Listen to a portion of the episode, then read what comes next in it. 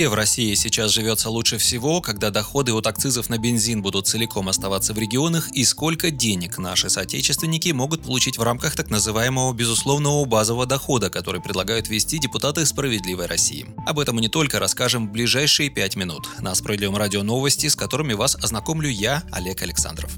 Москва заняла первое место среди всех регионов России по социально-экономическому и экономическому развитию в 2020 году, сообщает «Известия» со ссылкой на интегральный рейтинг Фонда развития гражданского общества. В свою очередь, фонд при подготовке рейтинга обобщил данные Росстата, Росказны, Минфина и Федеральной налоговой службы. На втором и третьем местах по социально-экономическому и экономическому развитию оказались Тюменская и Ленинградская области. Также в десятку лидеров вошли Янау, Московская область, Санкт-Петербург, Магаданская, Иркутская, Калужская область области и ХМАО.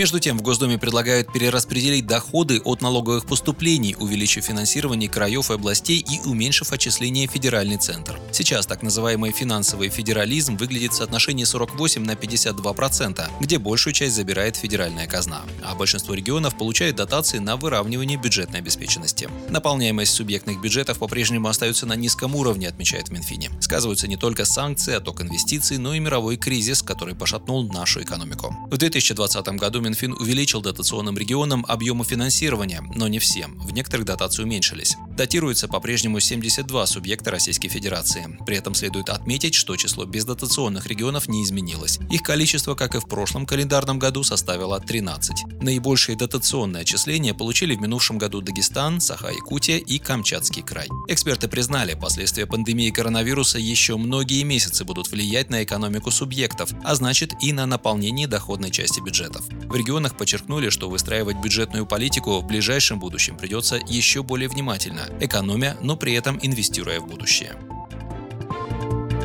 Власти решили отложить процесс полной передачи регионам доходов с акцизов на бензин, дизельное топливо и моторные масла. Регионы должны были начать получать эти средства в 2024 году, но Минфин подготовил законопроект, по которому субъекты будут получать доходы с акцизов в полном объеме только к 2030 году. Согласно тексту документа, главный финансовый распределитель предлагает поэтапно с 2025 по 2030 годы передавать регионам доходы с акцизов на нефтепродукты. Доля поступлений в федеральный бюджет будет сокращаться. В 2020 2025 году они составят 21,1% доходов, а в бюджеты субъектов 78,9%.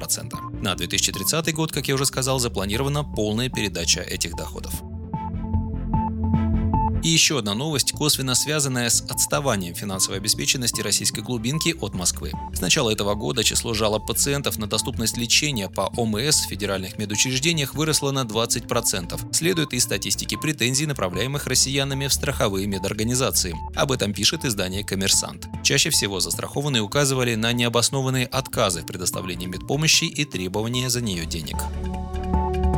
Депутаты Госдумы уверены, что деньги от продажи углеводородного сырья должны получать не только нефтегазовые компании. Часть этого дохода парламентарии намерены распределить между всеми гражданами, но начнут с малоимущих. Соответствующий законопроект разработали депутаты фракции «Справедливая Россия». В соответствии с ним планируется ввести выплату безусловного базового дохода для малоимущих. То есть каждый житель России, чей доход находится на уровне прожиточного минимума или ниже, может получить по 10 тысяч рублей. Перераспределение налоговых поступлений от продажи углеводородного природного сырья произойдет за счет изменения бюджетного правила, пояснил один из авторов идеи лидер справедливоросов Сергей Миронов. Часть денег, которые сегодня идут в Фонд национального благосостояния, мы планируем направлять на персональные счета граждан, пояснил политик. По словам парламентария, в случае принятия закона на первом этапе базовый доход получат малоимущие, а затем эти средства ежегодно будут распределяться между всеми гражданами страны. «Справедливой России» считают законопроект не столько социальным, сколько символическим актом. Понятно, что на 10 тысяч рублей социальным иждивенцем не станет станешь, но эти деньги, цитирую, повысят статус гражданина даже в его собственных глазах. Конец цитаты. Как сообщает ТАСС, законопроект о выплате безусловного базового дохода внесут на рассмотрение в Госдуму в ближайшую парламентскую сессию. Если его поддержат остальные депутаты, то у малоимущих жителей появится еще один дополнительный источник дохода. Правда, пока в Думе не уточнили, будет ли эта выплата разовой или она будет проводиться чаще. Вы слушали новости на Справедливом радио. Оставайтесь с нами, будьте в курсе событий.